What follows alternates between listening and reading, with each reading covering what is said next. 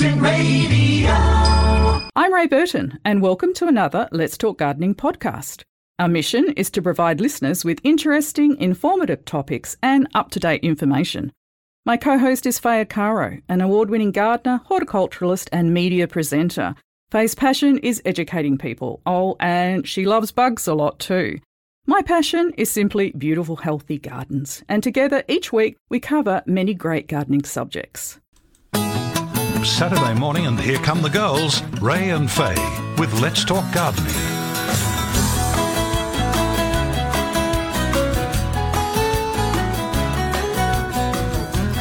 And good morning, gardening friends. Well, we hope you survived as best you can this past week. What a what a doozy it's been for us all. Now the team is here and we are ready to go. On the phones today, we have Peter Kelly assisting us, and you can call him right now on nine four eight four one nine two seven, and we thank him for. Uh, putting putting himself forward because he's done uh, a breakfast show already with Alan, and uh, he's helping us out this morning. So we appreciate that very much. Now, as I said, the lines are open. You know our number. You can also send your question or query to gardening at curtinfm.com.au. And a big shout out to the talented and witty Alan Simons. And of course, again, his wingman this morning was Peter Kelly.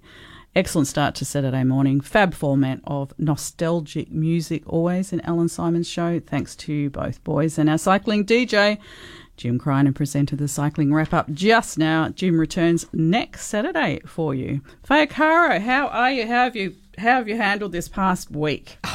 blitzed it, Ray. Did you? Oh, right. Oh, well, a Okay, little bit extra hand watering, a little bit of extra touring round the garden to see who's out and about. Just and a little bit, bit of mm. monitoring. Mm. yes, been out mm. with a camera. have you? Had my fair share of time in the office as well. I was about to say I went underground to an extent. Uh, I did what I had to do, and uh, my main focuses was survival of uh, my animal and my garden and ourselves, of course. Uh, not much else really mattered. It, I, I just think it gets too hot for to, to think, in my opinion. Well, it I don't enjoy it it. I said last was week. hot, and the wildlife were Oh, showing really signs were. of stress. Yeah, when I was out walking uh, the dog early in the morning, even then they were out under trees with their mouths open. And I mean, yes, I was running out, filling up my bowls and doing what I can, keep the water fresh, keep it cool because the water heats up.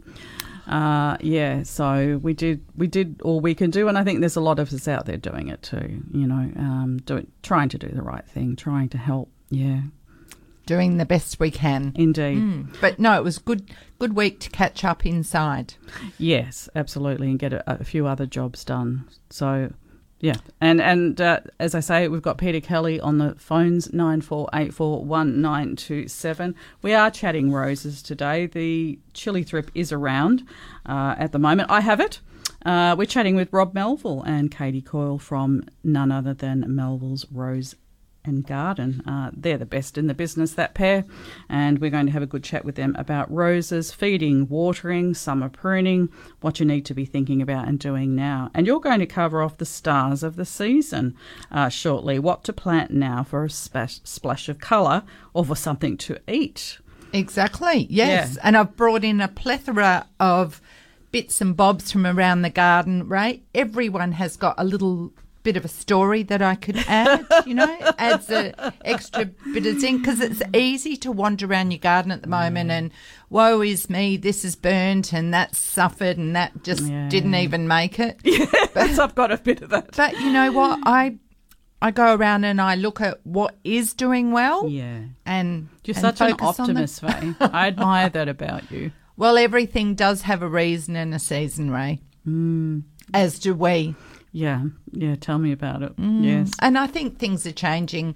You kind of need to go with the flow. Uh, not that our water's flowing well right now. We're we're in our dry spell, Yeah. but that to be that is to be acknowledged and we plan forward. You know, we're mm. all getting older. None of us going to get any younger. So where will we be at this point in 12 months from now? Hmm. So how will we handle our gardens and how will they evolve?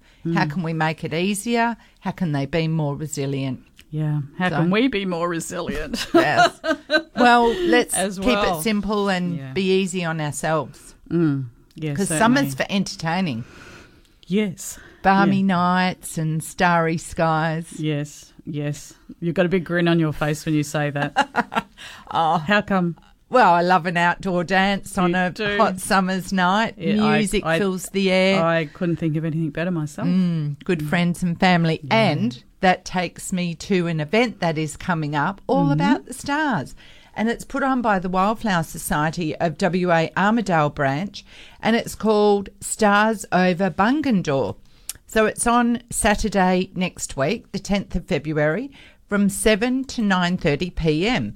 Tickets are available from trybooking.com and it is a night of stargazing. Richard Tonello of Astronomy Education Services starts with a fascinating presentation, after which he will train his telescopes on targets, which include the constellations of Orion, Southern Cross, Carina, Gemini, and Taurus, and other cosmic features as the Great Orion Nebula, the Jewel Box Cluster, the Wishing Well Cluster, and the Tarantula Nebula. Doesn't it all sound fantastic? It does. So it sounds like a great night. People should meet at the Southern Hills Christian College Gymnasium in Admiral Road, Bedfordale, which is adjacent to Bungendore Park. And the proceeds from the event will be used to help restore and preserve Bungendore Park. It sounds like a ticks all the boxes. Learning Okay. about astronomy in our skies, helping parklands, and getting together with people on a hot summer's night So when and where again? So Saturday next week from mm. seven to nine thirty.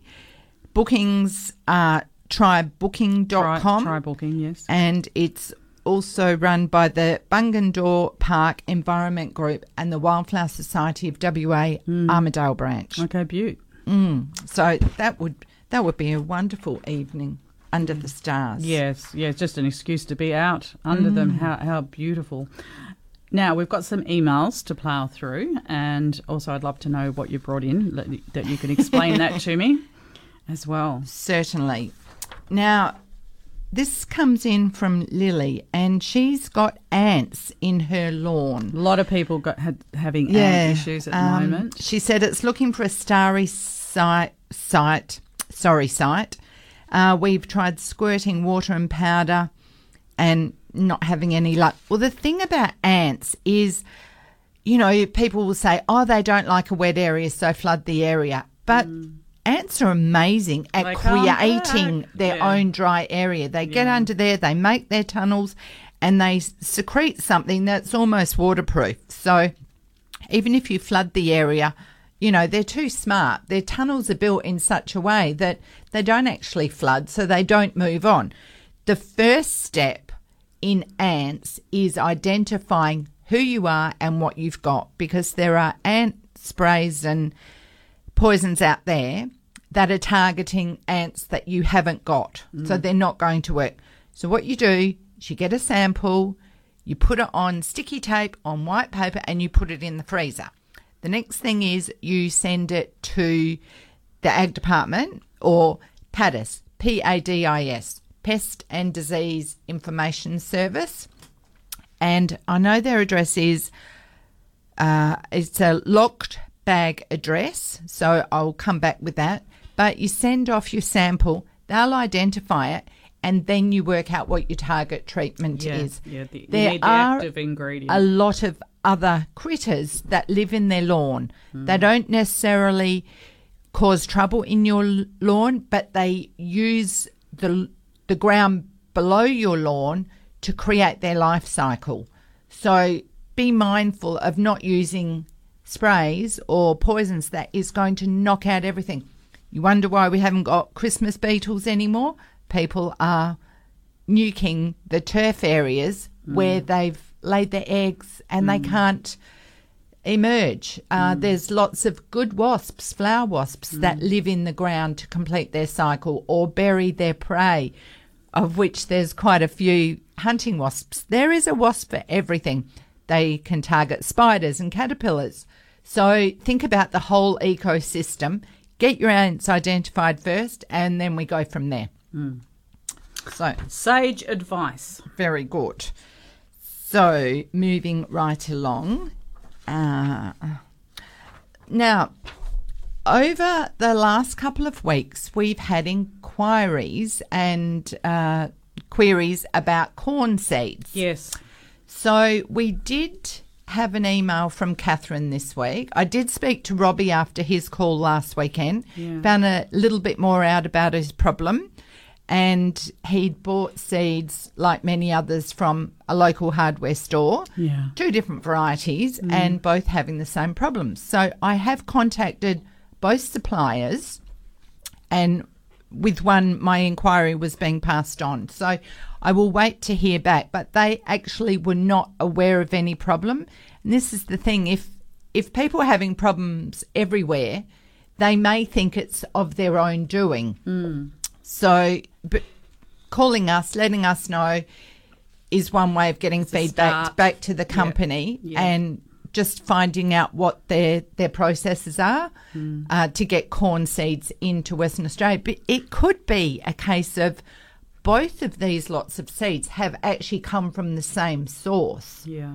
So, you know, commercial suppliers. I did speak to Trevor Gay about it. Yeah. And um, he said in the past he had only ever had trouble with the seeds once. And what he found was that they needed to be stored in the cool room. So storage of seed is is critical. So when you say the cool room, are you talking about the bottom of the refrigerator or a, certainly a cool A environment. cool- if they've been hanging on a shelf in an unair conditioned store, Garage or you know, somewhere, yeah, mm. forty degree heat, not good? you know, Okay. it, it could be a cause. The other thing is they don't like to be planted too deep, Mm-hmm. and they don't like to be too wet. Now that's that's just a, a couple of things that we can rule out once the seeds are in our care. But we'll watch this space. The other interesting thing was Catherine has sent us an email saying that she enjoys listening to our podcasts on her way uh, down from Northam. The last two weeks, she'd heard that we had callers about corn, and she told us about Darren's podcast, All the Dirt, where she interviewed Laura From Thrive Sustainability. Yes. So I had a listen. I got on to Laura and we had quite a good chat. And we will have Laura on the show next weekend. She Oh, will join us in the studio. Yeah. Oh my goodness. I I am so missing growing my edible vegetables, listening to her and all the things that she Mm. She's grows. doing. So, yeah, watch this space. More information about the corn will be coming. And thanks, Catherine. I mean, this was just a great sort of segue Yeah. and informing us about who else is out there doing great things Yeah. and going to a local source. So, Local, local is better. Yeah. Absolutely. Now, Jeannie, oh, I feel your pain. I can see you're distressed. You've been collecting bromeliads from the Kalamunda Garden Festival, like many of us, and some are going okay, but a couple in pots in the mm. sun mm. have burnt to smithereens, Yeah. lost their bright colours, and she's wondering if there's any chance of reviving them. Well, fortunately, bromeliads are extraordinarily tough when we say full sun, uh, there's not too many plants that just really soak it up in 41 degree heat. And while even some of the sun tough bromeliads will handle full sun, 41 degrees whole different can push them over the edge. Yeah. So, yes, they if they're getting too much sun, they can bleach. They their color gets lost and they'll get burnt patches on their leaves. I find the best time to water is at night time. Fill up their little urns and and that should be enough to get them through the next day.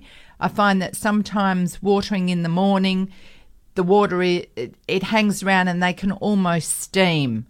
So yeah, succulents are quite similar. They mm. do better with nighttime watering. Mm.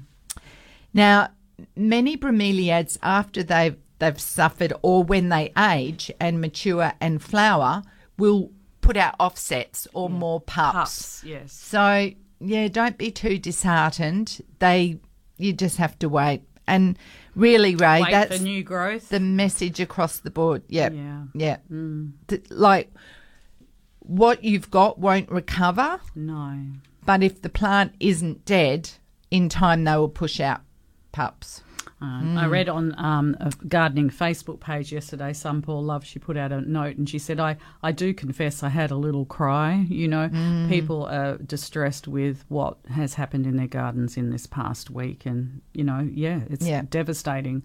And we, yeah, we, we put our heart and soul into it. Oh, and then you know. go through a week like Ah. this. It is, it is absolutely Well, soul destroying. Especially if you've got an event coming up. So Oh. we had a few friends over last week, and you know the Yeah. garden was hanging in there. Yeah. You know, it's a different story, Story this, week. Yeah, Yeah, very much so. Yeah, and it's yeah. it's hard because it takes its toll on us keeping out there. But Yes. with the burnt leaves, don't do anything yet. I know it's hard, Well, you do want to tidy the plants up, but don't, don't. you? No. You need we've got another batch of 40 degree covering and even a burnt leaf is providing Something. canopy and shelter for, what's what's, underneath. underneath. Mm. You go through and you cut off those burnt dead leaves and then what you get underneath is another layer of burn. You even don't though, want that. even some of my roses, some have and some Oh. haven't, but some of my roses are burnt badly. Well, I checked the temperature of the soil in my Oh, rose garden, 40 degrees. Yeah, You know, yeah, nothing. It's- nothing's it's designed for that. new plants. We're not designed for that. Uh, yeah, are struggling. But yeah, it's hot for us at 40 degrees. The roots of new plants just can't hack it. no, no, no. It's been very, very hard. Okay, we're going to have a break. When we return, uh, I think we'll be giving something away, and Faye will be talking about the stars of the season, what to plant now for a splash of colour, and or to eat. Sounds good to me. Curtin Radio. That was a quick break. We apologise for that. I had a mouthful of coffee. All hands on deck, Did not Ray. see it coming. All right, we do um, have Caroline uh, about to speak with us, and uh, yeah, she wants to talk about her salvias. Yes, there, there's another problem. Actually, I might add in the salvia conversation with Rob and Katie because they do have magnificent salvias up at mm. Melville, and they might be able to give us a few extra tips as well. Caroline, how how you going? I'm good, thank you. Morning, ladies, and welcome back. Oh, Thank thank, you. you. very much, Caroline. Lovely to hear from We you. missed, we missed you, especially since that lovely sweet lime that I picked up. Something attacked it, and there was big holes in the leaves, and I thought, oh, a leaf cutter bee, and then I went to water it, and this huge grasshopper leapt off it. Yeah, Yes. yeah. hmm They're almost these- like pets in the garden, Caroline. Yes, they are. I just forgot he just went. That was fine. Uh, my salvias. I was watching the garden show, and they're talking about these things that survive. No, it wasn't. It was Better Homes. Survive the heat, and they put. Sal- I've- I'm about to give up on salvias. Every one I've ever bought has died. Right. When did you plant them? I put them in the bed in the springtime because I thought it would be all nice and established, but we did have that 40 degree heat. So I thought, yeah, that it's got green leaves, but it never got past four inches and no flowers. Okay. It's just surviving. Yes. Well, you know, I must And admit. I've had a couple suffer this last week. My rose bed uh, cops 40 degree heat. Like I Yeah. just said before the break, the soil was 40 degrees. And a lot of us have our salvias near our roses too. It's quite a um, common So- theme. Mm. So if you think about it from the salvia point of view, okay, they've been put in the ground. Uh, Yeah. They, you know, you've had quite a few weeks for the roots to establish. Yeah. If if it's getting everything it needs, if it's getting food and water, and its root zone is happy, Yeah. it should establish well. Now, if your soil is compromised, compacted, and hot, the roots will definitely suffer, especially if it hasn't got its canopy up. So, Yes. you know, an established plant shades its own ground. Yes. I put a little bit of mulch down there to protect the roots. Okay. thinking of that. Um, and it's in a sort of like, it's not in the worst part of my garden. When the sun's coming across, it's actually in deep shade until about mu- a little bit later, and then the sun comes on it. But it is afternoon sun that gets it. Yeah, so um, it might still be establishing. You know, sometimes it takes quite a while for Yeah. plants to establish. So Yeah. I this bed that I'm talking about, yes, it's compacted, it's hot, and it doesn't get all the water it needs. And another factor, I've got tree roots coming in and Oh, taking yeah, from it, water. and also mm-hmm. a little retaining wall that cooks and pulls moisture out of the soil. Yeah. So I find a once I can get there. it all established, Yeah. um, if I can do that, we're we're okay. Going on, you know, things get better year after year. But for the next eight weeks, it's going to be touch and go. Now, when you say mulch, um, you know, there are different types of mulch, and I'm a little bit disappointed at some of the stuff that's being sold yeah. at what it is actually doing to improve the mm-hmm. soil and let the water go in. So a fine mulch is not what you want. You need either a chunky mulch to shade and protect the soil and make sure that the water gets through past that. That okay? mulch, yeah. That will help build your soil. The soft mulches are good too. Uh, they break down quicker and they create that barrier, once again, shading the roots. And I think Yeah. that's probably what you need. And you know what? Going back to the good old fashioned sheep manure, a layer of that, and then mulch on top of that. It's, Well, yeah, you know, it you was a winner. that. Yeah, it is Because I bought that chicken canola and something else. I had this bed that nothing grew in. I Hmm. put a few plants in. I put the chicken canola and whatever it was. Oh my God! Did those things take off? And I reckon it was a chicken poop in it. Well, mm. yeah, and it works its way down into the soil. So you water, and it's kind of Yeah. just gently liquid feeding. The other thing, Caroline, you probably need a little bit sh- bit of shade on that plant. So we could take a leaf out of Bev's book because we're told that Bev has an umbrella for every plant. So she gets out Yeah. there on those hot days and gives her plants umbrellas. Mm. Now, A lot of people do. it could be a branch off a gum mm. tree Yeah. that Yeah. is offering something. Yeah. No, I bought those fly things, you know, that you put on your table. You pull them up and they form a basket. I Yeah. bought them all for my plants to put out there. that's They good. had fabric on two sides, and I Right. just put it towards the sun side and just had cool air blowing through it. Yeah. Yeah. And I've got that. I've just bought those for um, a day ago. They had a couple of them there, and I'm going to put those over because in my other bed, because it's a cream fence, the heat that comes Oh, off it yes. goes all through the Yeah. hot thing. I have this shade cloth up the entire time. You can't see it from the front because it's white, and it's there for the entire season. Because I've got to tell you, those poor little what do you call those purple things? This blue star Bethlehem. Mm. Agapanthus are uh, burnt to crisp oh, from all of ags, that. ags are burnt. Re- yeah. Yes, reflected heat has got a lot to answer for. So you you've probably ticked all the boxes as to the struggles of this little plant. So you just have to help it. Yeah, because I've put in a couple of gauras next to it, and they're going good, great guns. Yeah. The two little, mm, the two Yeah. gauras. They're they're very tough. What sort of salvia did you plant, Caroline? Got no idea. I've lost the tag for Okay. it. Yep. Yep. Ah, Some are no some are better than others. Some are better performers they than are. others. That's a fact. I water every day, and that saved my plants. I know people howl at me, no, no, no, you're making it too weak, and I water every oh, single Oh, day. Look, when we get tall. 41 degrees, Yeah, n- you if you know your plants, mm-hmm. yeah, you'll you'll realize some need that to get through. Yep. Yeah. yep. There's And it's not every day all the time, No, but in the extremes we're talking about something something a bit different. And I, you know, I bought a couple of those really expensive, um, uh, uh, really expensive kangaroo paws. The the big, the the blue one, purple and teal one. Ah, yes. I water it every day, and it's lush. Yeah, they need lush. they need more, don't they? Mm. Oh, they do. They do. They need it every day because on the gardening show, this woman said that's a kangaroo paw, and for 20 years it's had a constant tap dripping on it.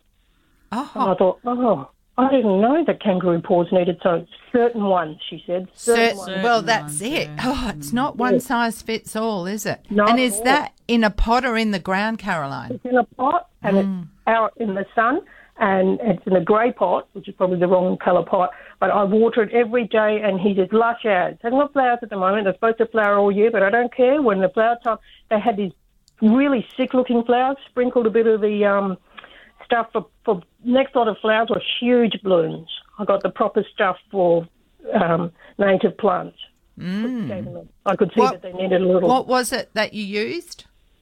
The little pellets. I'm not sure if it's Osmocote or someone. It's the little round balls, but it was For specifically natives, For natives. for natives, Yes, yeah, for natives. okay. Yeah, and I made sure I did that. And I had these portulacas, and they were as dull as dishwater. And I put a few more in, and then I put um, pine bark, and they are lush because it Mm. must be holding the water around them or something. Well, portulacas are are very hardy, and just having that bit of mulch helps keep their roots cool. But yes, they they're on my list of plants to add a bit of zing Yeah. At the right moment. now. Aren't they gorgeous? Yes, the colours are Pink amazing. and orange and yellow. Yeah. Anyway, thank you, ladies, for your help. You're a good gardener, Caroline. We love chatting with you. thank you. Thanks, ladies. Good Bye. luck. Okay, bye. Cheers. Yeah. So, um, yeah, she's a lady after her own hearts, isn't she? She's uh, she's out there doing it. Yeah. And she touches on a, a lot of subjects. Yeah. Yes, salvias are hardy, except for when they're not. Yeah, except for when they're not established, or you know. But you have to you have to think about what stage they're at, and the little ones that I've got in, yes, they're they're really being pushed to their limits. If I'm not careful, if I don't do something extra, give them a bit of shade or extra water isn't going to do it because it won't get them through that middle of the day 40 degrees. They need mulch uh, and or a bit of shelter to help them. And maybe you know the wetting agent maybe it's time to do that again. Yeah. uh, and maybe a bit of seaweed so Doesn't hurt. Mm. Wouldn't hurt. would help Yeah, okay. Yes, we've got time to do this. We've got uh, Mary of Bateman wanting to know when to prune her ruby. little rubies maybe Maybe. Mary, hi. Hi, how are you? We're Good, great. thank Thank, you. you. Um, my ruby has grown so much and it just needs to be trimmed up. So could I trim it now or would it be too? is it little rubies Um, I've had it for a long time. purple Um, no. burgundy foliage Yeah, yeah, purple burgundy. I think it's the older one, not the new one. So it's an alternanthera. Alternanthera. Uh, there are there is a bigger there are the the rubies come in different sizes. Yeah. Yeah, yeah. This is Well, quite big. actually. It's like yeah. a hedge. Yeah. Yeah. Yeah. then what you could do is go in with secateurs and give it a tidy up.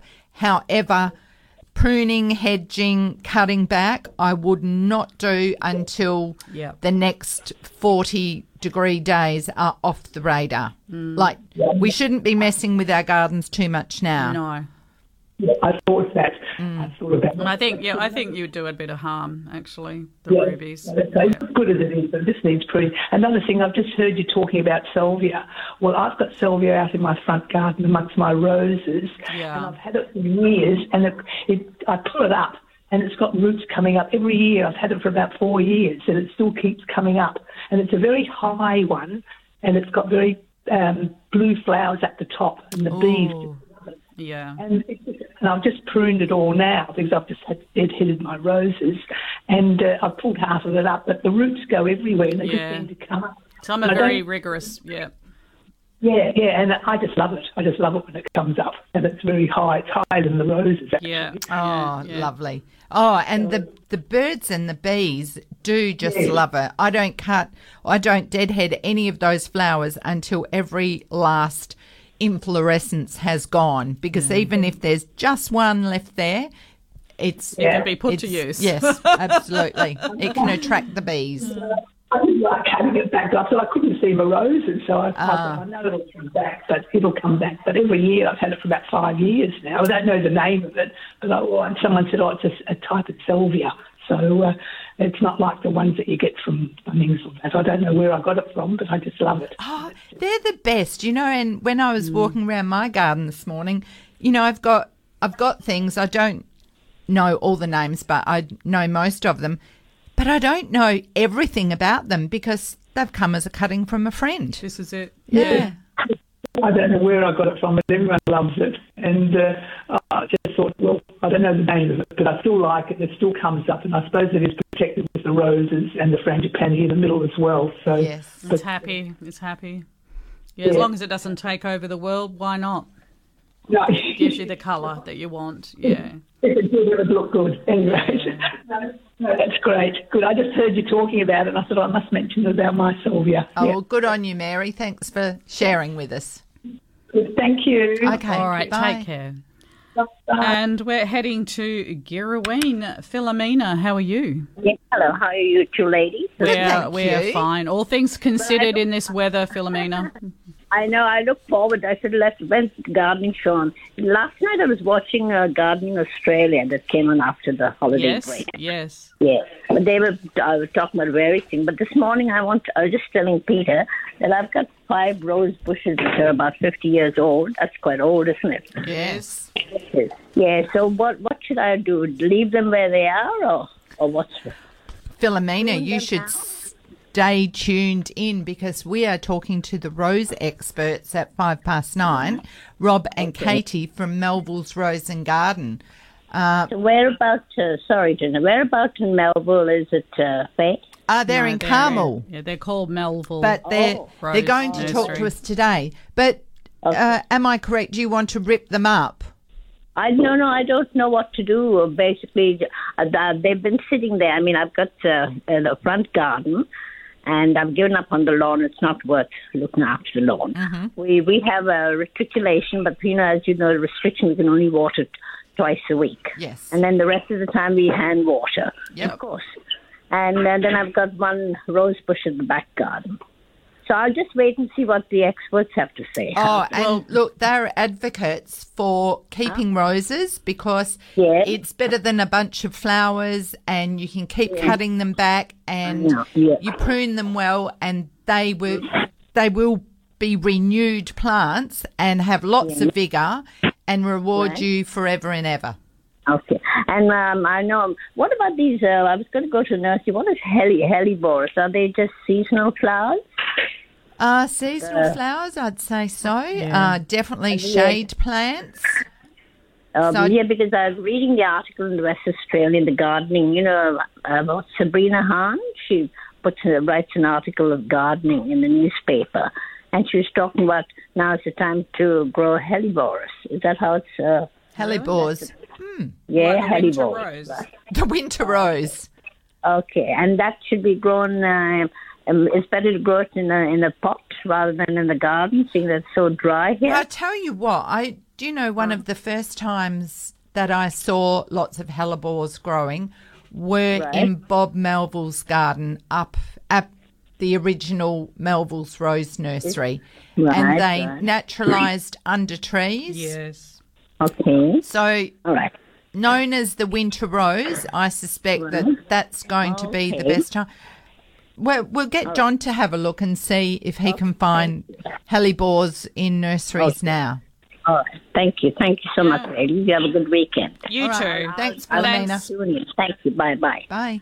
And I'm going to give something away. How does that sound? Good idea, Ray. Okay, where shall we go? I think we'll go to Paul and Linda Mitchener's Green Life Soil Co. They're up there in Middle Swan. $75 gift voucher up for grabs to go and spend at Green Life Soil Co. Must be a Curtin FM member and not to have won a prize in the last 28 days. Delivering a greener garden, garden is Green Life's motto. It's a bit of a tongue twister, isn't it? And if you go to greenlifesoil.com.au, you can browse their free Perth gardening guides and downloadable resources. Whilst there, take a look at their extensive range of products too, which are specifically designed for Perth gardens. Or, if internet is not your thing, why not just visit Linda Paul and the team at Green Life at their premises. They're open Monday to Saturday. They are extremely helpful and uh, can give you very good direction uh, with any issues that you've got happening in your garden. And did you know that Green Life Soil Co deliver across the metro area too? So and provide courtesy trailers, so that's also very helpful. And we recommend that you do browse their Facebook page for updates. Now, let me have a look. Here's one of John's curlies. Okay, it's a true or false $75 gift voucher up for grabs. You know the number 94841927. True or false? Cranberries float in water. True or false? Cranberries float in water. Another one of John Glidden's specials. Give Peter a call right now on 94841927. And that gift voucher could be making its way to you this week. You can go shopping.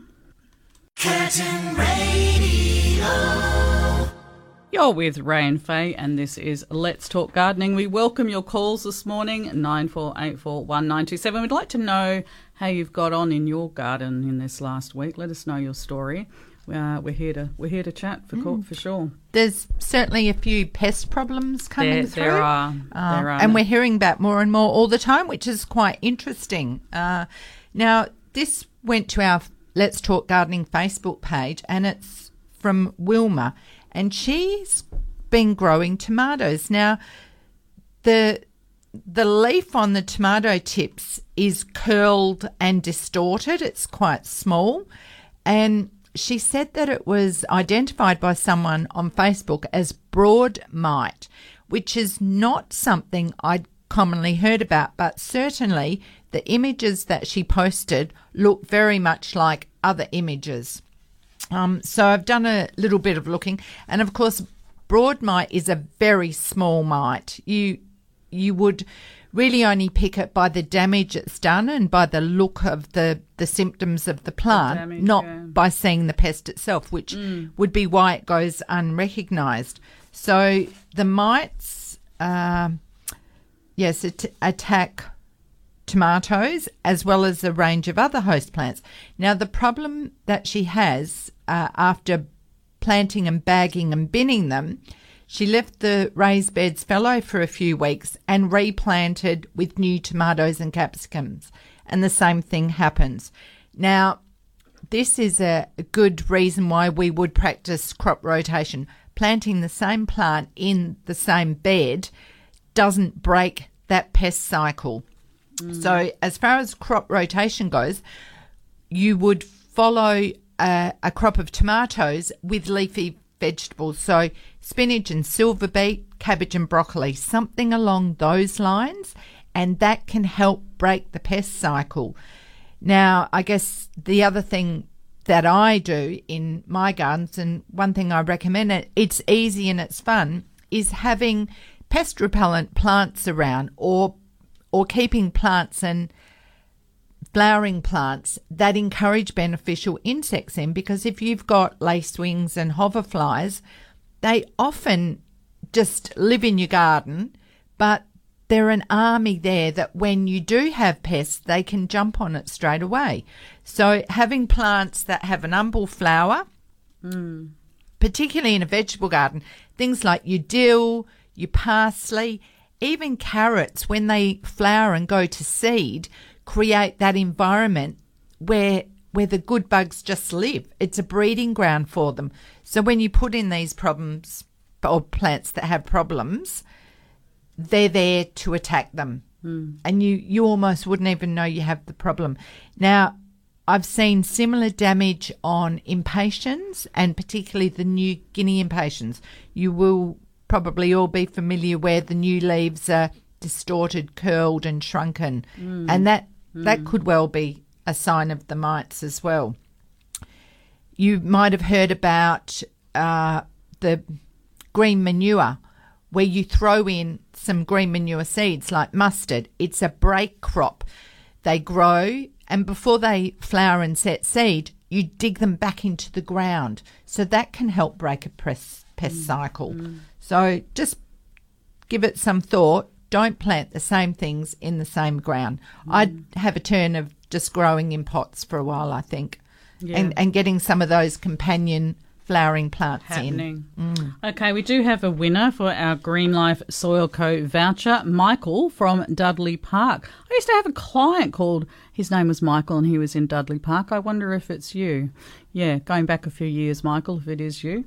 But uh, congratulations, that gift voucher will be sent to you this week. Do let us know what you get up to with it. Uh, yeah, uh, very exciting. Now, the question was true or false? Cranberries float in water. What are your thoughts, Faye? Well, I've only got dried cranberries, but I reckon if I put them in water, they would float initially, but then they'd sink when they filled up with water, wouldn't they? It says the answer is true. Inside each one is a small pocket of air. That's like floaties, really, isn't it? It is. So good on you, Michael. I wonder if that's their way of um, keeping their, their next cycle going. So if they were to drop off the bush, they'd float down river, they'd wash up on a shore somewhere and start growing. Seed dispersal. Yep, yep. Very interesting. Yes, great instincts. Now, we were going to talk about your stars of the season. Have you got time to do that? Yes, I think now is a good time because I had a chat with Trevor yesterday. Uh, Yep. You know, it's 41 degrees. Yeah, I had. In the I, shade. I had to wait a while for him to call me back, and I can only imagine because Yeah. when he's got shade houses full of seedling plants, you know, That's- yeah. I, I spoke to him about his watering, and I said, "Oh, of course, it's all automatic, isn't it?"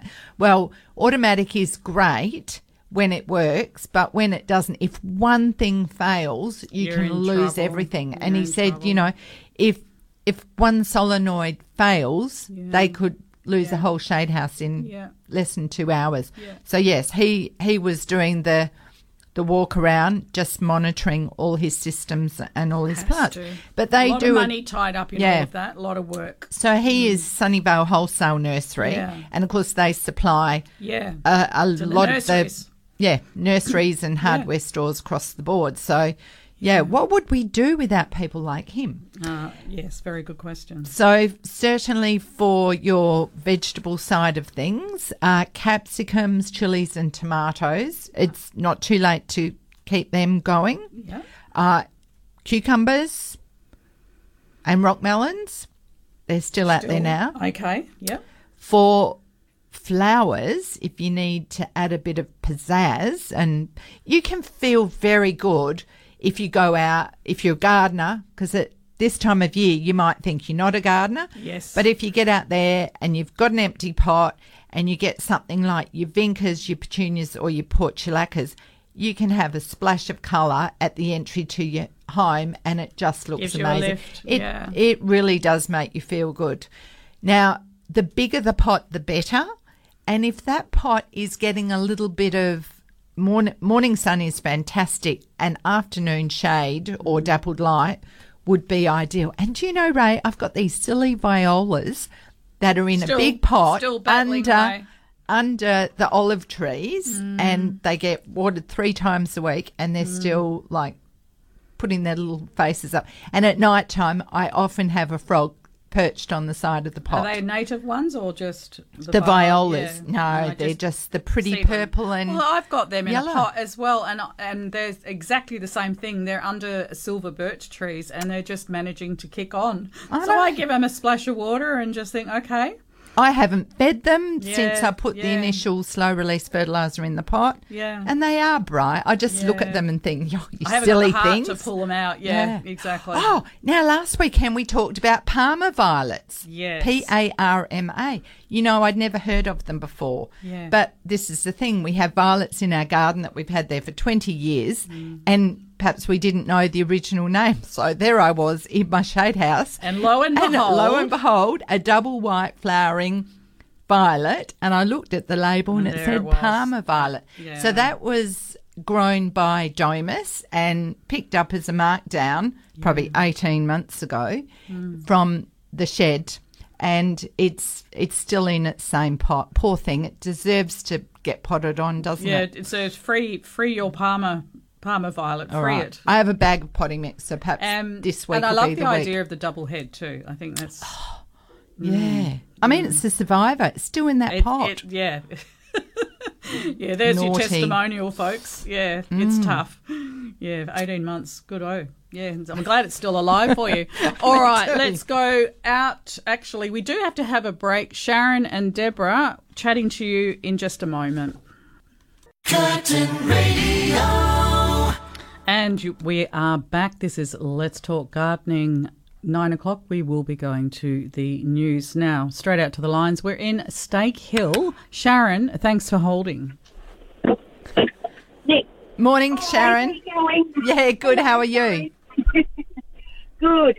Um, my question is, we have just bought a, a five acre property out in Stake Hill, and we've been advised that to be careful what we plant because we plan on ripping out the garden that's currently there and putting in some easy care plants. And we've been advised that um, kangaroos eat a lot of the plants yep. that you might plant. And we don't want to, you know, put in a garden and then come home one day and it's all been eaten for breakfast. No, that's right. Well, uh, it is beyond my experience and expertise, Sharon. But what I would recommend is that you fence your house garden zone, make a, a kangaroo proof fence, and plant what you want inside of that. On the oh, outside, okay. Yeah. because they do they do eat a lot. So fencing Yeah. and barriers is is the best you can Is do. key. And then you mm. have your zone where you allow them to to come in. Now, Yeah. interestingly, uh, I know that one of the wildflower societies, and I think it was the Hills branch, had a workshop or a presentation on gardening with kangaroos in mind. So, oh, okay. uh, following up on that, and also on another note, very funnily at the same time, my friend Janine has sent in a photo of a tiny oak tree, and she's grown this from an acorn. It's protected from hot winds and intense heat by shade cloth, and it's planted on 10 acres in Julimar. Now, the reason that this is relative is because Janine cares for baby kangaroos. So, Oh. Janine, if you've got any uh, information about what to plant that is uh, safe for kangaroos without the kangaroos eating the plants, we would be very grateful for your input. I, I, I did. Um, we we googled what plants are suitable Yeah. that kangaroos won't eat and also not harmful to them. And um, there really wasn't A lot. A lot. They did say a little bit about they like spiky plants. They Um, like we spiky considering- plants. Yeah. Uh, we were considering putting some um, red rubies along the front. And um, I thought, well, I don't want to plant everything and then find that, as I said, it's no good for the kangaroos and it's no good for our pockets. No, yeah, exactly. for sure. So I think if you've got a zone where you're establishing a garden for kangaroos to come in, you might think about shelter for them and yeah. establishing some trees. In order to establish your trees, you may have to put barriers around them until they Yeah. they get high enough. And then shrubs, and I don't, I don't know how much of the area you would have to put wire fencing around, uh, Yeah. and what Well, it's, all, it's already got a lot of bush on it. Mm. It's just close to the house that we're sort of considering doing the garden. Well, if you if you want a garden for you, fence it.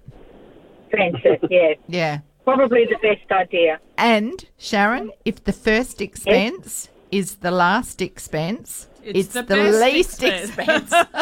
Exactly. so do it properly. okay. Yeah. All right. Thank you. You're Thanks, welcome. Sharon. Very good advice, Faye Arcaro. Let's head to Mandurah. Deborah, thanks for waiting. Well, no problems. Um, I just wanted to let you know what's happening in my garden with the heat. That's all. Mm, please do. Um, well, um, my agapanthus have got really burnt, all the leaves and everything.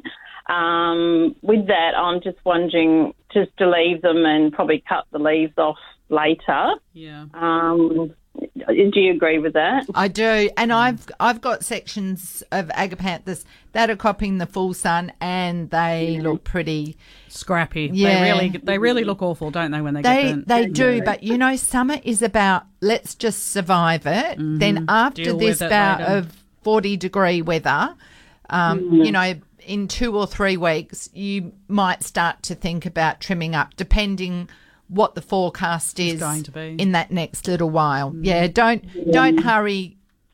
Give it a couple of weeks. Give yourself a bit of time to just observe. Yeah, and my roses, they're doing fine, the actual bushes, but the flowers, they seem to have gone small. They're not full Ah. like a rose, full Yes. rose. You know what I mean? I Have you fed them? Yeah, I've been giving them dynamic lifter, um, and I did give them um, some um, like um, what do you call it, Osmocote as well. Okay. Did I give them something else? Well, if you tune in at five past nine, we will be speaking to Rob and Katie from Melville's Rose and Garden, and they'll be able to give their advice. The other thing to look for is small, deformed leaves and buds could be sign of chili thrips. thrip. Yeah. Oh, okay, right. So just look and, out for uh, that.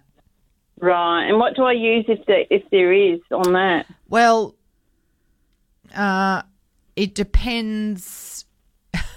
it, it depends. My my go to is to get out there about three times a day and spritz the leaves with water. So we change the environment. Uh, Rob and Katie will probably tell you something different. Um, So it's it's up to you. Yeah, and I did have um, dianthus. Um, they've all burnt though, and uh, luckily from last year I've got portulacas that have reseeded, and Yeah. they're going beautifully I at the too. moment. Yeah. yeah. Yeah. um, day lilies didn't do that great this Mm. year. Uh, I don't know why. Last year they flowered really well. If Um, you're using dynamic lifter and a slow release fertilizer, they might respond more so to a liquid like flower and fruit or even an NPK. You know, plants that are, that you want to flower Bit of potash. need more potassium. Okay, right. And also um, at the back is I've had this frangipani uh, tree. Um, it's funny. It flowered white the first year. I've been at this house four years, and the last two years it didn't flower. And this year it flowered, but it had a pink flower, and I didn't know they could do that. Ah, and you know, temperature can sometimes do that. If it's cold, uh, Oh, right. even white seduction roses, no, white iceberg roses can turn a little pink hue.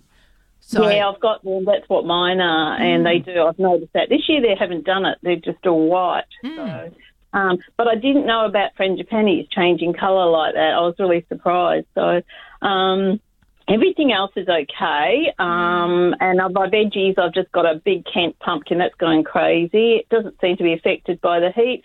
I've got a passion fruit going crazy. Um, and the only thing I did have trouble with my tomatoes, same, they curled up, went brownish on the leaves, didn't produce a lot of fruit, and they were in good potting mix and stuff in tubs, so I've just pulled them out. Um, but I didn't know whether it was the heat that attacked them or what. I wasn't really sure, so yeah. could yeah, it, too late now, but could could be a pest. Um, yeah, could be. Could be the variety of tomato. Yeah, they were just self seeded. That was all. Um, I just wanted to try them out, but Yeah. someone told me it's not worth self seeding tomatoes now. You're better off just buying the plants. Oh, well, some of the older varieties are better. But next weekend, tune in because we will be talking about growing edibles. Oh, great. Okay. And the other thing is my lawn. Now I've had trouble with this lawn. It's kikuyu and couch, and every summer it dies. It looks dead, and I water it, but in winter it's beautiful. so I'm tossing up whether to get it ripped out and put something else that's tougher for our hotter climate. What I'll get, I think you can talk on this. We've got to go to the news, Deborah. So if you want to stay with us, we will finish off this chat on the other side, or we can hang up and Faye will answer it um, on the other side of the news. I'll all hang up now. And All right, love. Well, we'll, we'll I'll, carry I'll talk about it after the in the show. Thanks, Deborah. Thank you. Cheers. Bye. Bye. Today's forecast is partly cloudy, becoming windy with a maximum of 31. Right now, 29 degrees, humidity sitting at 38%. Overnight, the minimum will drop down to 15, slightly better for sleeping, guys. It will be partly cloudy tomorrow with a maximum of 27, and you can look forward to a sunny maximum of 28 on Monday. That I can handle. Okay, we have the beautiful Katie Coyle, and and he's not too bad looking either. That Rob Melville character from Melville's Rose and Garden Online. Hey guys, how are you both? Very good, ladies. How are you? Hi, thank you for taking our call. I know you are in the middle of a very busy time up there. Uh, it's Yes. crazy keeping everything alive. Yeah, can ima- only but imagine what what hours you guys are putting in and the labour involved in doing what you do right now.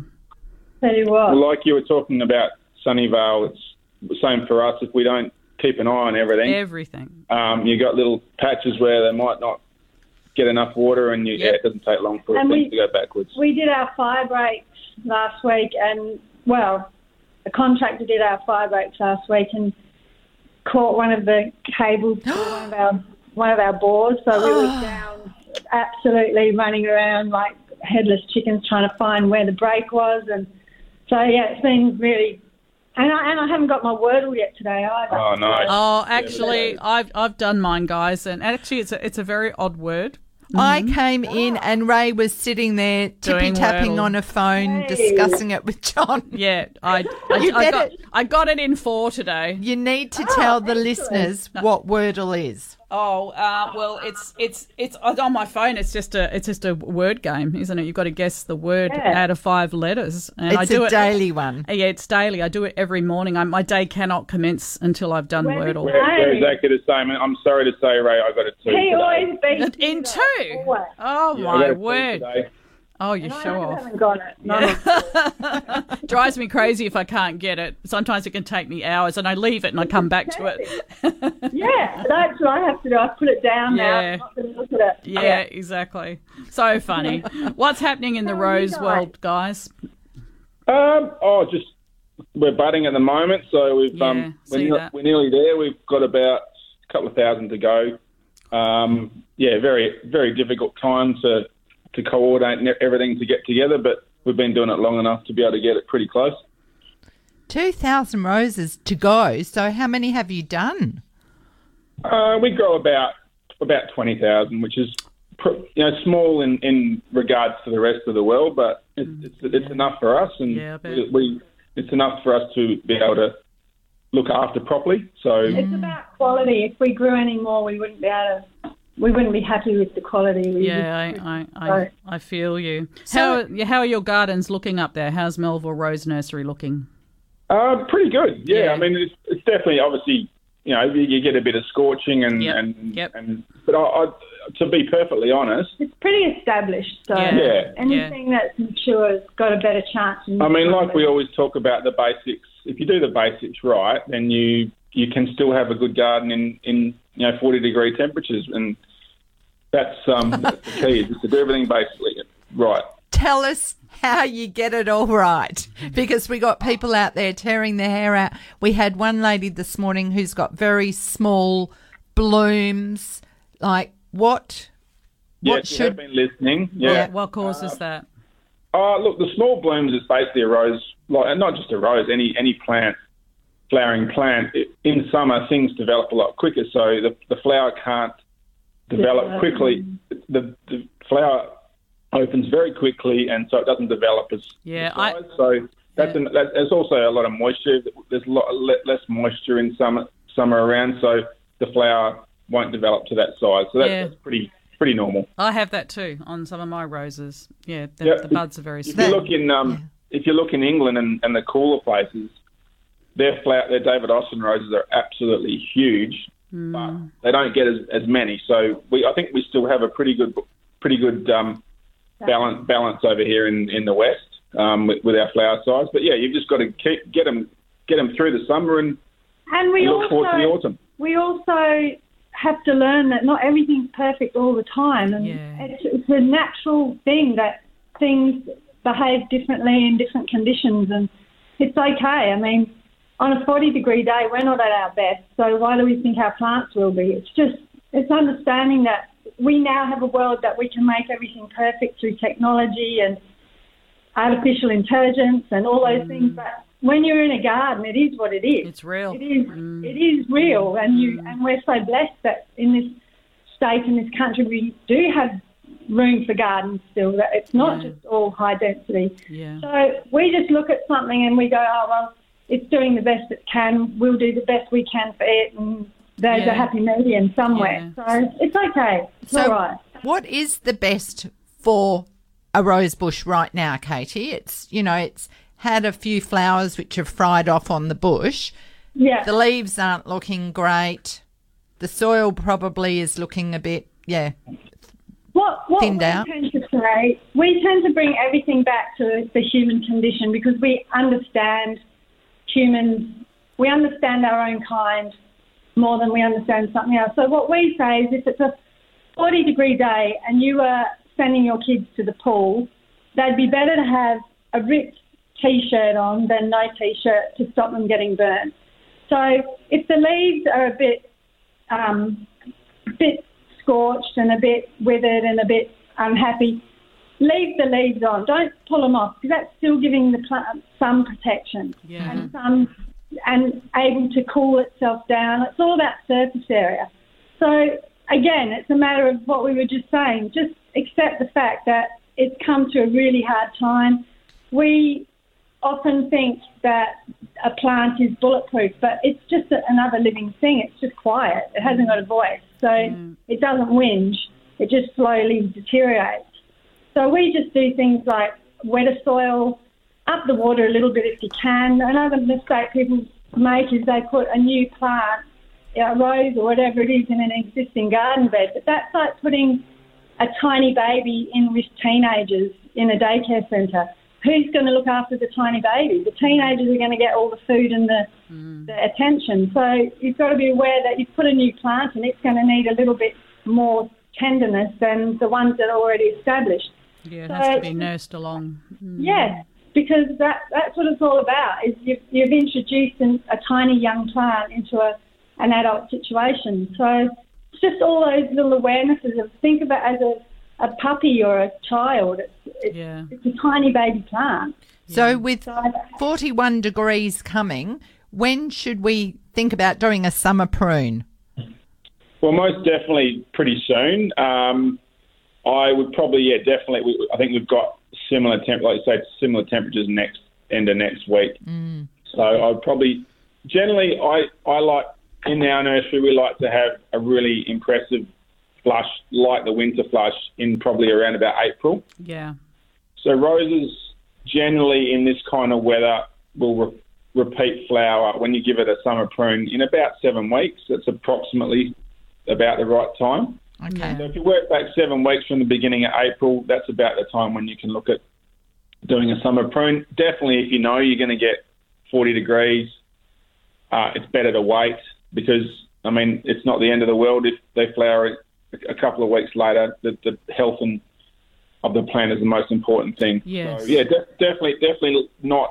You, you want as much foliage on a plant at this time of the year as you can, for, as Katie said, to protect the plant um, with the leaf.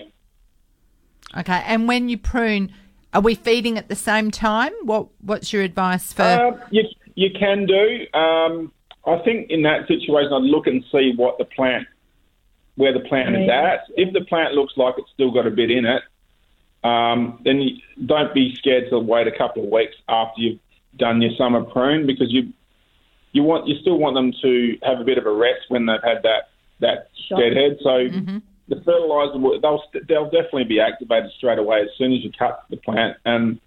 I'd probably leave it a couple of weeks, let it get over that Yeah. initial stress, and then yeah, get your fertilizer and fertilizer on, and away you go. Do you guys like to use seaweed? Uh, we're very simple, Ray. We Yeah. We're very simple. very, very, we're very simple in life and simple in gardening. Um, Um, ditto, yes. Yeah. look, what, what we try and put across to our customers is, is you know, everybody's time poor now, so why not just use a general fertilizer hmm. that's going to give you everything, rather than using um, you know, bits of this and bits of that. Yeah. Yeah, Yeah, I mean, and it's degrees of effort too. Are you getting Yeah. any more from Yeah. your plant with that? Yeah. I don't Just know. makes We- us feel better, doesn't it? Yes, it hmm. does. And you, hmm. we go, we do consults, and you open someone's cabinet, like their garden cabinet, and there's like four hundred dollars worth of products Yeah, in there. yeah, It's like yeah. it was never like that. No. It was basics. It was the basics of your sheep manure, your organics, and you know, if you're transplanting things, you might want to use something for stress. But it's got it's getting crazy. Yeah, We're true. just spending money in the wrong areas of And, life. and we're complicating it, aren't we? We are. We're making it more difficult for ourselves, I think so. more work for ourselves, and often the result really isn't much different, if any. So we Yeah. try to keep everything as simple as because you're more likely to do it if it's easy. Yes, this is true. So your the health of your garden is generally the easier it is, the more likely you are to, to do it and to get good results. But not to say that you can't use No. Seasol if you, if you want to, because it absolutely it will do something for you, Yeah. of course, of, of, for your plants. Very good for building, you know, the, the, the cell walls. That's so right. we're not saying not to do it, but we just try and simplify the way we do the way we do things. And we had a lady call in this morning, and she's got fifty-year-old roses, and I think she was wanting to know what to do with them. Would they they would be ready for a refurbishment? Would you would you would, would you do that? Would you you know give them a heavy prune or I'd definitely give them a summer prune. Um, we did again. We did listen to the your show this morning, so Yeah. we did hear that lady as well. yeah Um, I think probably the most important thing for her was she had she just moved into the property or no they're established. no? established. Okay, all right. So it basically, wetter soil is such a key thing in WA gardens now. People will sometimes think they're pouring water onto their garden and they're not getting results, and it's generally because the water is water repellent. So, so, so wetter soil is so important um, in a in a in a garden like that to get get that in there, get the get the water. And the thing is to have a dig. Yeah. Because you think just because you're standing there watering it doesn't mean it's getting. It's just maybe going off the surface. So Yeah. have a dig and see how moist it is, and you'll find that the first centimetres sort of wet and the rest is dry, and that's Mm. because it's not the water's not getting down there. So Yeah. it's, you got to have a real look. Ka- Katie's been very busy in our garden this week, believe it or not, with the, the temperature. And I think she broke about six pipes while, while she was digging this week. Um, but that's okay. Sorry about that. Um, but the, even even our garden that gets regular water and has had sheep manure and mulch and, and, and everything and, yeah, and and wetter salt. You'll pull a big weed out, big nightshady thing, and it's dry as a bone down Dry, yeah. My God, I, we've just poured 20 minutes of water in here. Yeah, you look at the garden, you think how how does it look okay when when Nothing when there is p- patches like that? So yeah, yeah, th- and why that's true. I have that in my own garden. Patches. Yeah. Yeah. Yeah. It is. It's weird. Mm, it is. It is. Yeah. It's concerning. Yeah. Um, Now, a I have I have chili thrip. So Oh dear. have yeah. I just noticed it this week. Um, what's your knowledge of it at the moment with regard to it being active out there and what to do? Yeah, it's, it's, it's certainly less, right? We've had I think it's less think too. Mm. progress- it's progressively got less, and I don't know. There's, there's obviously a couple of answers for that. One of them might be that people are knowing how to deal with it, Yeah. and the other, and the other one, I, which I hope, is that there's just not as much around.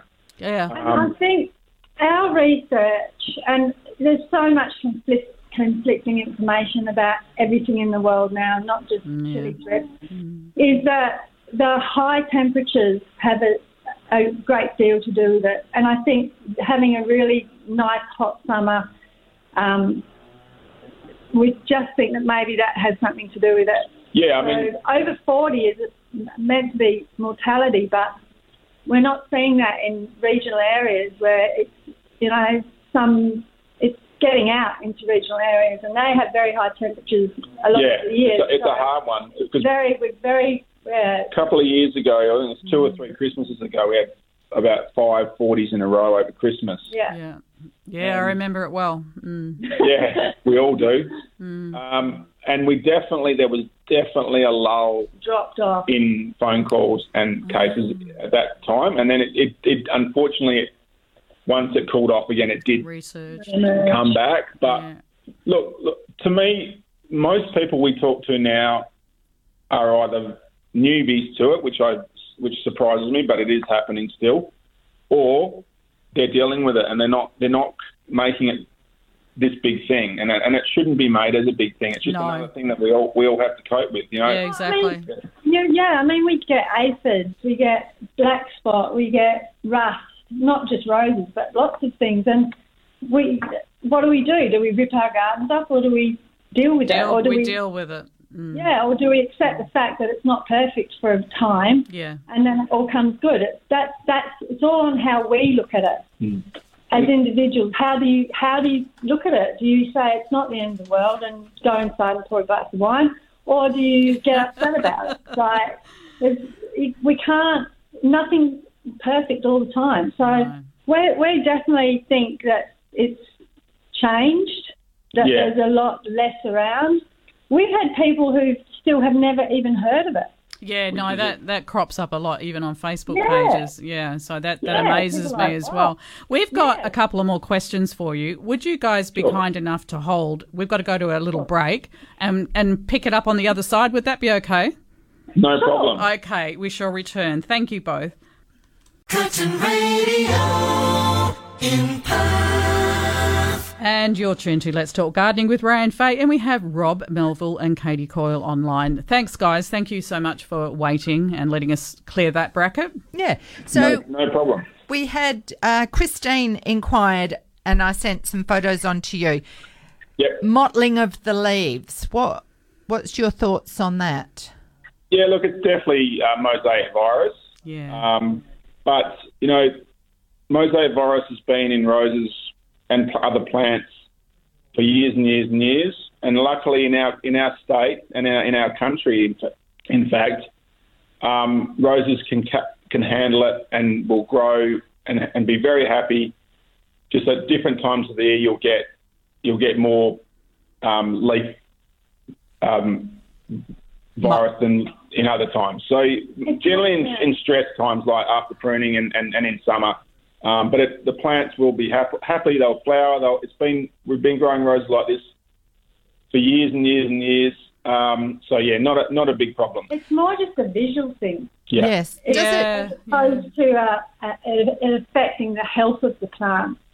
Um, I mean, there's viruses in rice and wheat and barley, and it's something that there's not been a lot of research outside of intense agriculture because that's what feeds the world. But viruses are a huge issue in the plant world, as they are with people, and understanding them is very difficult. But this this is a visual thing. It's not anything that affects the vigor of your plant. Um, Those pictures you sent, I, I guarantee you, in two months, you'll hardly see those leaves at all. um, the, okay. the, new the new stuff, and it, like I said, it's it's, it's at, a, at stress periods, and, and those leaves are older, so that once the older leaves get once they get older, um, that virus will come through look worse than what it would be, would have been months before that. So. I mean, any variegation in a plant is, is just a virus. They're a bit highly desirable at the present moment, aren't they? Variegated plants.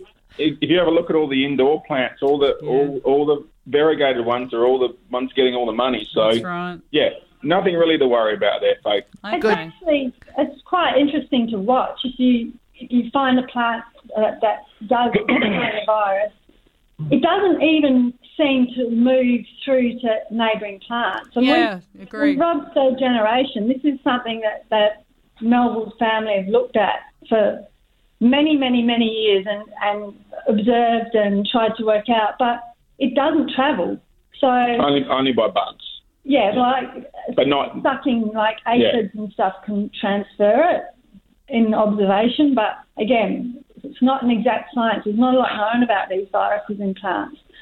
Um, so, and especially in something like an exotic that doesn't affect the world. Yeah. So No, that's no right. one looks into it. But if you know, if your rice crop's full of virus and it's affecting the growth of the rice, then virologists look into it. But it's something that's there's bigger fish to fry out I- there. It's I not always- getting it much attention. If anyone asks me, I always say, "Would you? What would you do if your child had a cold sore? You wouldn't you know, cut the head off. you wouldn't get up. might. You wouldn't get up. Well, I was going to say maybe. There, there you go, Christine. You don't have to cut their heads off. No. yeah. Good to know. Again, it's another thing that it doesn't. ma- It's okay. I guarantee you'll get great flowers if everything else is right, if your water's right, if your food's right. Um, so yeah, it's just actually it can be quite attractive. Actually, I It think can be, I yeah. think sometimes when we see plants, we're like, oh my god, look at those patterns. So it depends again how you look at it. I've had it on a rose bush, and it just stayed within that particular rose bush, and it did not perform any worse, or No. you know, it, it No, just it was just there, and I ignored it. Yeah, mm. it, think- it doesn't travel as Yeah. far as from one to the other. I think It's we've got like- bigger bigger things to worry about. Worry, yeah, we certainly do. Yellow lines. Well, Yeah. talking about the bigger things to worry about, you probably heard uh, Caroline asking about her salvias earlier. We just came in at that time. You'll have to excuse us. Our, our lawn's getting mowed, so there's blowers and whatnot. Ah, yeah. So, uh, yeah. So I, we actually just came in on that. So you'll have to.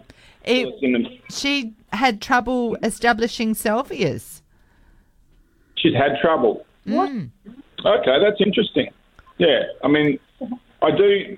I will say we've just been our Katie's oldest boy is getting married ne- this month in Adelaide, and we've we've been over in Adelaide doing a bit of work there because the gar- the gardens weddings in the garden. weddings in, it, in it, his fiance's garden. So we have found that the heavier soils in Adelaide, the salvias don't like Yeah, uh, that that fits. much. So, I, I, did she? Does she have a heavy soil? Does she have also? Does she have bore water that might be salty? Dianella? Is she okay? Is everything else okay in her garden? Is it just salvia? Mm. Well, she just says she struggles, and she was giving up on trying to grow salvia. She never had any luck or success. Um, Okay, well, that's, that's interesting because that would be a very isolated opinion because we haven't. Yeah, we, we most people are. I think one of the things that we find so attractive about salvias is their bulletproofness. So there must be something. Else going on. yeah, unless are they the uh, tri- or did you say they were the old tried and trusted varieties, or are they new? Some of the new ones, especially the Wishes range, are a little bit antsy, aren't they? They can like be, Love and yeah. Wishes and Kisses and Wishes, and they're Yeah. sort of um, they were found, I believe, in Victoria. They were. bought in, in a Victorian garden, and they seem to be not as resilient as the African and South American um, and Canary Island varieties. So Yeah. I don't know if, if she's trying those ones, maybe. Because even we struggle with them at times if we Mm. cut them too hard. If they don't Yeah. keep the leaves down low, they Yeah. turn up their toes. Does she? Yeah. Has she got a bore? Is there? Is there a, like? Is, do you know whether she was using Don't bore water? Yeah, and would that make a difference? Well, just the, the most Salt definitely the salt. Salt. They don't like salt. Yeah. Um. I mean, and sometimes this time of year, when the water table's down, any areas that are a bit salty can be More salty. definitely more salty. Mm. We found that out in Adelaide. That the their water was almost you could you could taste the salt really strongly. I, so I know it sounds really weird, you are and don't repeat me, but you can lick the leaf, and if it, if you can taste the salt, Yep. it's going to kill your plant. Yeah. So Absolutely. it's that obvious. Like if it's if it's salt, if it's salty enough that you can taste it, Yep. even at the coast, people will say, "Oh, I live a street away from the coast, and is it and my roses are not doing well." Yeah. Could it be salt air? But it's and we'll say, look, go home and lick your leaf as Yep, long as you haven't yep. sprayed them. And if you, if you can taste the salt, then just use a bit of scheme water and get it off. Yeah. And That's then good. it's difficult because you might be washing it into the soil. But honestly, that's the easiest way Okay, that's interesting. without interesting. Hmm. testing, without going and paying for a test or Yep. or a take very your water to a pool shop and say it's Yeah. from your pool and get them to test it. That's All right. one. Very good. Well, thank you very, very much. You guys are a wealth of information. We'll have to get you in the studio soon this year when the time is right. I know you've obviously got a lot on your plate right now. We have. We we would love to come in when Yeah. we get a chance. I'll bring the wine. You're a woman after my own heart. You already know that, Katie. I'll bring us a bottle each. Yes. Oh, perfect. Thank you. How's your little dog? How's your little dog? She's she's not bad. She's had a few issues. She's got a bit of what they call tendonitis. Oh, Uh, yeah, yeah. She's got a few little problems here and there, but Oh. she's ball crazy, and I don't think that is helping the That's good, situation. right? We're having to Yeah. wean the ball off her. It's very hard, very hard. Um, but you've bit got like you and the wine, isn't it? yeah, exactly, love. Yeah, you've got me pegged. Yeah, and Faye's very quietly sitting Yeah, over there. yeah. I'm thinking, yeah, before you say any more, you guys better get back to your budding. You've got 2,000 more roses to do. Secret lost. Yeah. Oh, thank you both. Thank you very much. Thank you. Right. you. Appreciate it. Okay, Thank bye. you. Right. That was Rob Melville and Katie Coyle uh, from Melville's Rose and Garden up in Carmel. And aren't they amazing couple? Uh, just They sure are. overflowing with incredible information and simple information and logical, common sense information. And I just think sometimes we do get too complicated these days, and it gets confusing. Uh, yeah, I get, yeah, I get confused sometimes about what I should be doing. I hear too much. I hear just enough Well, we to do he- we me. do hear Yeah, a lot, and we have to be careful about where we hear that from because I think people are always trying to sell to us. So you've got to think about where your Yeah. information's coming from and and, what what's in it agenda, for them. What the Yeah. agenda is. All right, let's go to Erskine or Erskine. How do you say that, Faye? Erskine? Mm, Sure. Margaret, good morning. It's Erskine. Erskine. Erskine. Thank, you. Margaret. How are you today, and how can we help you? I'm pretty good, thanks. No, we've got a problem with um, hibiscus beetle. Ah, yes, yes. Any recommendations? Um, We've tried. I, it's too hot to. You know, I was using Eco Oil last year, but it's been too hot to spray. mm, I've tried. I've tried soapy water. I've put dishes of soapy water under the bushes, and I pick up the buds off the ground. We've got some beautiful bushes. You know, Isobel Beard, um, buried sunrise, buried treasure, and you know, a lot of high. It's mainly the light coloured ones, the big double cream one, and the the single cream ones that they're getting into, and the mauve ones. You know, the Isobel Beard and mm. the buried I have, treasure. uh, I have seen the hibiscus beetle, but not in plague proportions to cause enough damage to really look into them, Margaret. It- Yours sounds like a quite quite No, a bad. Is in, ours, is, ours is in plague, honestly. And the, Okay. the, the bushes, the bushes are lovely and healthy. Got thousands of buds on them, but of course the buds just keep falling off. Right. And uh, my hus- my husband's decided that maybe we're just going to cut them right down to nothing, prune them right back hard, and see if we can get rid of it that way. Mm. Because we had we had it last year, and it's back again this year. We could Okay. have got rid of it. Margaret, I might have to do a bit of homework on this or see what John can find out. I'm I'm not up to speed on um, its cycle, uh, what damage it does, perhaps who its predators are, etc., etc. And yeah, I might be able to give you more information when I know more, but I'd have to do a bit of research on it. Oh, okay then. Mm. So perhaps next week we could uh, give you a report back on that. Okay. Yeah, it's just thanks for not- that. yeah. I, I don't know enough about it. No. No, they're in plague proportions on the bushes. Yeah. Okay. The bright coloured ones are, you know, Topsy and the uh, Hawaiians. You know, the red ones and that they don't they don't touch those. Bother. Mm. Just so it's just the lovely cream ones and the you know and the mauve ones. And as you know, the Isabel beard's a beautiful plant when it flowers, Yeah. but um, just you know they're just destroying everything. Yeah. All right. I'll see what I can find out for you, Margaret. Okay, thanks a lot. All Thanks right. for your call. You Okay, too. thank you. Bye. And let's go to Ellenbrook, and we're saying hello to Wilma. Good morning. Morning, Wilma. Hi, Ray. Hi, how are you going? Yeah, Good. good, thank What a lovely young man you've got on your switchboard. He's gorgeous. He's so helpful. That's Peter Kelly. He's he, he is a doll. yeah. Yeah. Yeah.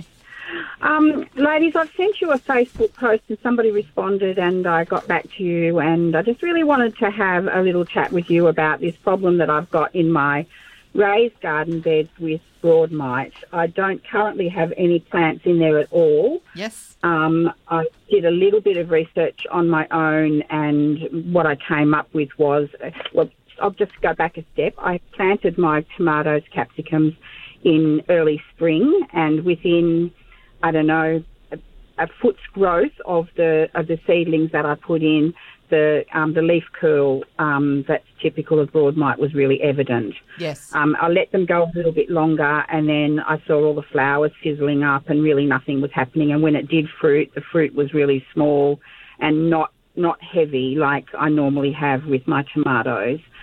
So I posted it on the WA Gardeners Facebook page, and without exception, everybody came back and said broad mite. Um, and uh, there was a post from Annette McFarlane with pictures that were pretty much identical to what I had. Um, but unfortunately, there really wasn't a great deal of information about how to how to treat it. Yeah. And my own research told me to remove the plants, bag them, bin them, and leave the soil fallow. So I did that for several weeks, and then I planted new plants. And I have to say that the plants came from a, a store. Um, but the soil that went into the brand new garden beds was garden in a bag, and I've had absolute success everywhere else with that product, um, but not in the two raised beds where the tomatoes and capsicums are.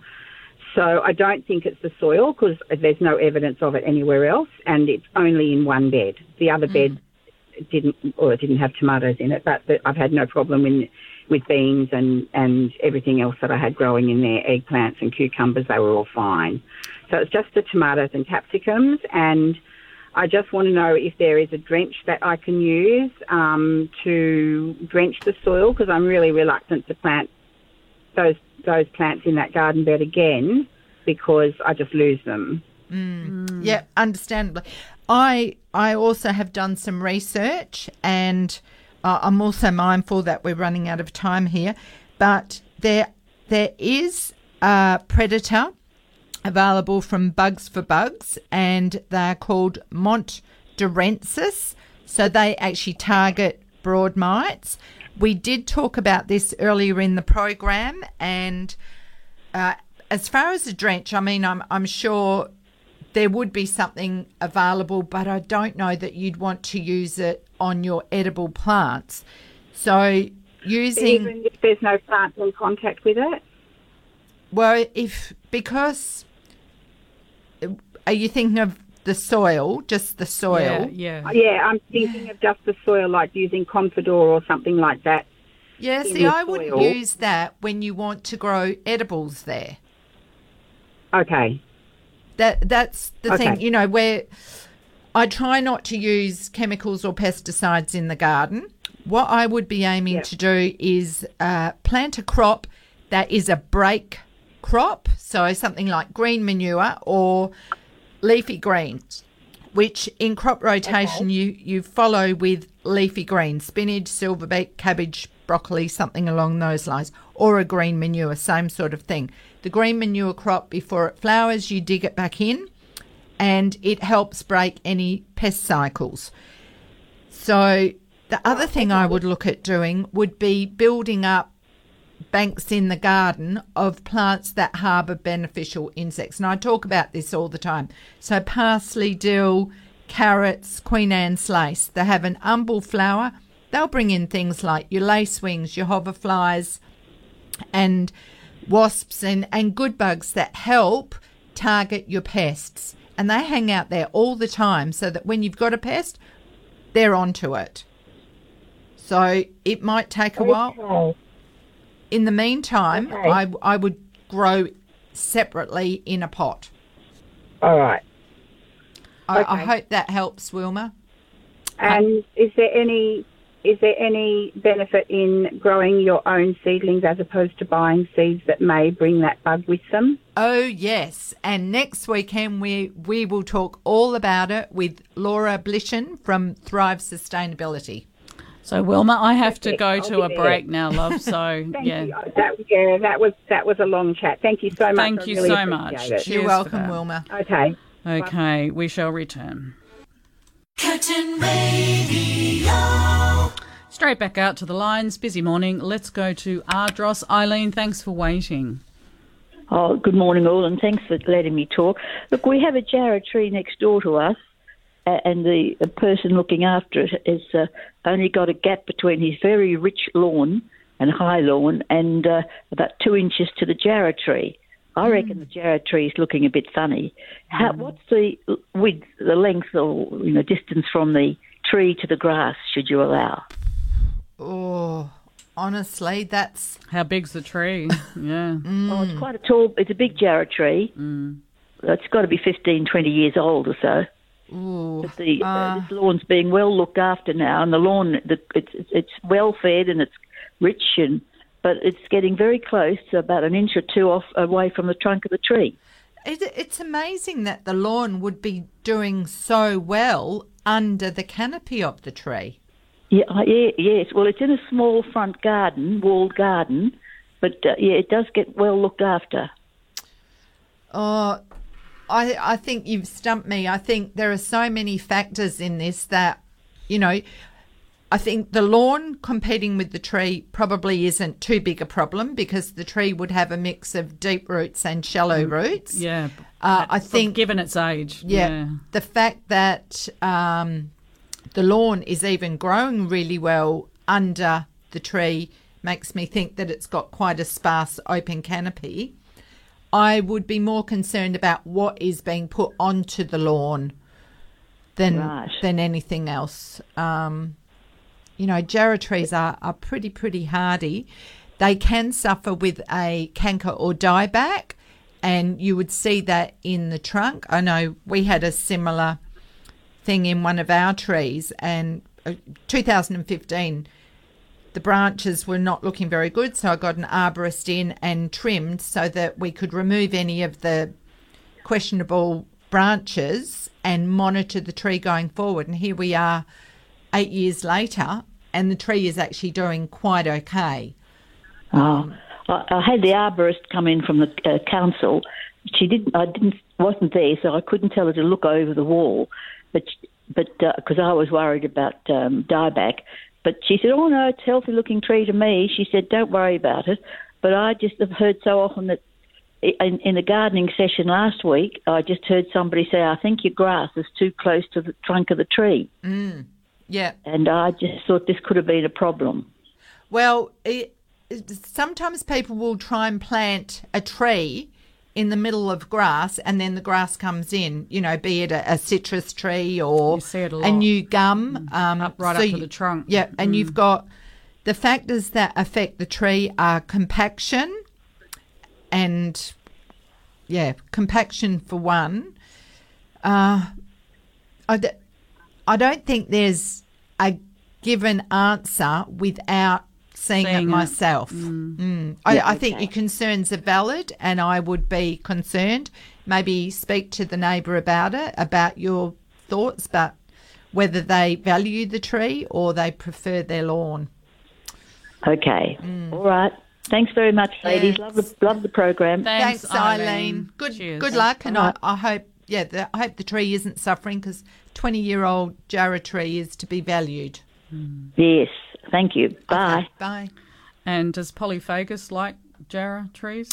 Not sure. I they're on the don't think Yeah. that is. One I think we're hits. safe so far. Okay.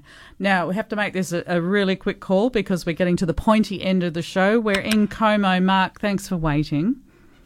That's okay. Um, you might not be able to answer this one. Just recently, I had to replace a back fence, and I had to chop out some uh, many huge giant strelitzias, and and um, I've got them in my backyard still, and I've got cuttings from the tops of them, which ha- haven't died because I've got some in water in in tubs and others in soil and I'm keeping them wet and they seem to be hanging in there. But I'm just wondering with the logs, if I um, cut them longitudinally down in halves or quarters or something like that, would I be able to get them to strike and make um, little offshoots or cut them up and get them to grow again? Uh, strelitzias grow from the roots, Yeah. so nothing nothing up the stem would grow cuttings. Okay. What about using root hormone or something like that? Because they're still alive inside. No roots. Okay. Yeah, division, uh, dividing them and and taking part of the the base in the ground base, yeah. is how you propagate them. Okay, no problem. I'll take them to the tip then. Yeah, th- and you would. Oh, I feel for you because that would have been a big job. I know. But Oh thanks. yeah, it was a yeah. Whole day of heavy sweating. I can Yeah, I can. We know. Take care, Mark. Thank you for your call. Thank you. Okay. Cheers. Thanks, Bye. bye. Short break. When we return, we're chatting with Marlene. Curtin Radio. And we are back. We're going straight out to Coogee. Marlene, good morning. Good morning, love. Thank you for calling back. You're welcome. It's Ray and Faye. How are you going? Yes, I'm going good. Thank you. Hope you are too. Very I'm good. regarding my Hoya. I've had it for many years. Very, very healthy looking. I fertilize it regularly, water good, but it's never flowered. Okay, Marlene. How much sun is it getting? Oh, well, it's in the patio, and I have the slats in the in the uh, thing that sh- uh, shows the sunlight in. Yes. Yep. So I'm assuming because it's so healthy, I'm assuming that's enough. Well, mm, maybe not. Uh, maybe not. Also, what are you fertilizing with? Oh, just a mixture of uh, blood and bone and dynamic lifter and a few other things. Okay. From what you've told me, you are giving your plant quite a bit of nitrogen, and what Hoyas need to flower are potassium. So, a fertilizer for flowering plants. So, there's Thrive, Aquasol, Miracle-Gro, Power Feed, something like that would perhaps help. And I've even, I've even given them that as well. Right. Okay. Well, Yeah, then more sunlight. So two things. More sunlight. More. Okay. Yeah. More Right. fertilizer or more sunlight, and but don't put it out so it will burn. It sounds leafy Yeah. and healthy, but Yeah. yeah. Very healthy. Yeah, my daughter has the same one, and she's the same thing. Not, not a flower. Mine. Well, mine have been getting good amounts of bright light, and they are going nuts. I, I've got more than a dozen flowers hanging oh, two meters so down. jealous, honestly, jeez. Yeah, my patio has lots and lots of sunlight. Yeah. I can't understand it. Change your fertilizer. Do do what I've said weekly, weekly, weekly, Marlene, and good luck. Okay. Okay. Thank, Thank you so you. much. Cheers for that, Marlene. All right, now I am going to give away something very quickly from Bigger Trees, our $75 gift voucher. I bet you guys thought that I had forgotten, just got busy, and I've got to make sure we've got enough lines uh, so that you can actually call in. As we always say, you must be a Curtin FM member and not to win a prize in the last 28 days. Now, Bigger Trees is your frangie, ornamental, and fruit tree specialist nursery up in Pickering Brook. Huge amounts of magnificent stock arrive each week with heaps of colourful delights for you to see. This week was no exception, and they also have a great range of new pots and accessories, everything that you uh, would like to see in a, in a nursery. It's all there for big plants, little plants, everything in between. Bigger Trees has you covered, and they deliver across the metro area for your convenience as well. I suggest you browse their colourful Facebook page for updates and videos of the nursery. They are open Thursday through to Sunday each week. For more details, please go to biggertrees.com.au.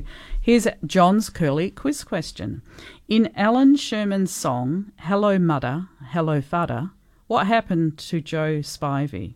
In Allan Sherman's song, Hello Mudder, Hello Fudder, what happened to Joe Spivey? 9484 1927. Off you go. $75 gift voucher up for grabs at Bigger Trees. I almost think I know the answer to that one. Yeah. Anyway, back to my job. Yes. Um, can't be taken up with words. frivolity. yes. Um, Kay has sent in an email about hundreds of little beige coloured bugs that fly up from all over the garden when she waters. Yeah. What do I think they are and how much damage can I expect? Now, this goes might go along with the kikuyu and couch question. I think it was Deborah. who Deborah had- Mandurah? in- yep. So her lawn's not looking too flash. So, you know, this across the board. couple of the th- things to help lawns look good. I guess a lot of people are probably watering uh, twice a week currently. It may not be enough, particularly with a couple of 41 degrees thrown in there. So what I've found works really well is regular applications of fertiliser with wetting agent. That helps the water stay in the soil, helps maintain moisture, and helps for a green lawn. So if the lawn's not getting enough water, obviously it's going to be set back. But the other thing it could be, uh, and it this is what these moths could be, is caterpillars that are coming out of the lawn, and army worm is around at the moment. It so is. if you've got a lawn, if heat is not the problem, it could be And a pest not, attack. If it's not hydrophobic, hmm.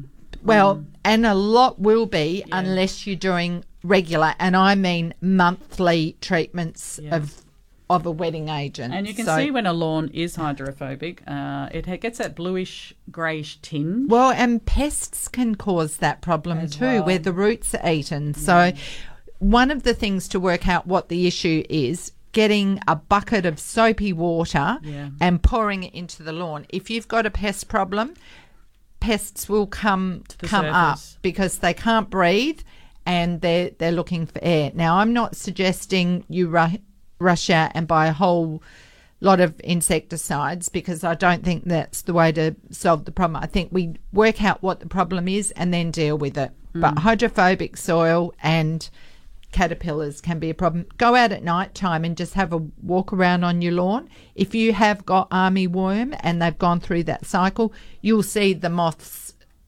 flying up and around. Yeah. But moths are very important, so we don't want to kill everything. Hmm. A uh, couple more emails here. One is uh, about a fuchsia and from Peter in Greenwood.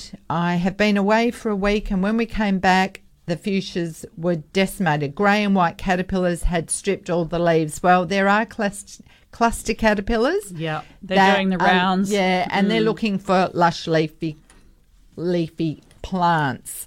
So I've removed the culprits and cut them back, got a few shoots, but then they all died. You know, fuchsias are going to struggle in this weather, I'm afraid. If you can, try and take some cuttings to secure your new plants. Uh, and good luck. The only other thing I could suggest is Dipel, which is a caterpillar killer for young caterpillars. And quickly, the last email for today from Jenny. Uh, she's got grass trees that are looking very dry. She's had them for 40 years. They have flowered, so they've got these amazing spikes. My only recommendation is be careful what you do around the roots. Don't be using any products and don't be interfering around the base of the tree because this is where their coralloid roots are and they're very sensitive. I would say that the tree has put its energy into flowering and the growth is not looking that great. It's taken a lot out of it. I think it, it will just be all right. It'll come good in time and probably put out a new flush of growth. I don't really think there's a lot you can do with that. So, Okay. All right. Now we have a winner for our Bigger Trees $75 gift voucher. Mary from Banjup. Congratulations to you. $75 gift voucher will make its way to you this week. Let us know what you do with it. Now, the question was in Ellen Sherman's song, Hello Mudder, Hello Father, what happened to Joe Spivey? He developed poison ivy. Okay. he went to Camp Granada, didn't he? I have no idea. he developed poison ivy. Okay. Look, um, yeah, it's been a great morning. Lots of information uh, that we have covered off, I think, uh, today. All we can say is do your best in this weather, guys. Look after yourselves and your animals in your garden as best you can. Uh, big thanks to Peter Kelly and John Glidden and our very own Faye Arcaro. Stay tuned for George Minoldi. He's up next with the classic 60s. Have fun, everyone, and happy gardening. We hope you've enjoyed listening to another edition of Let's Talk Gardening on Curtin Radio. Happy gardening.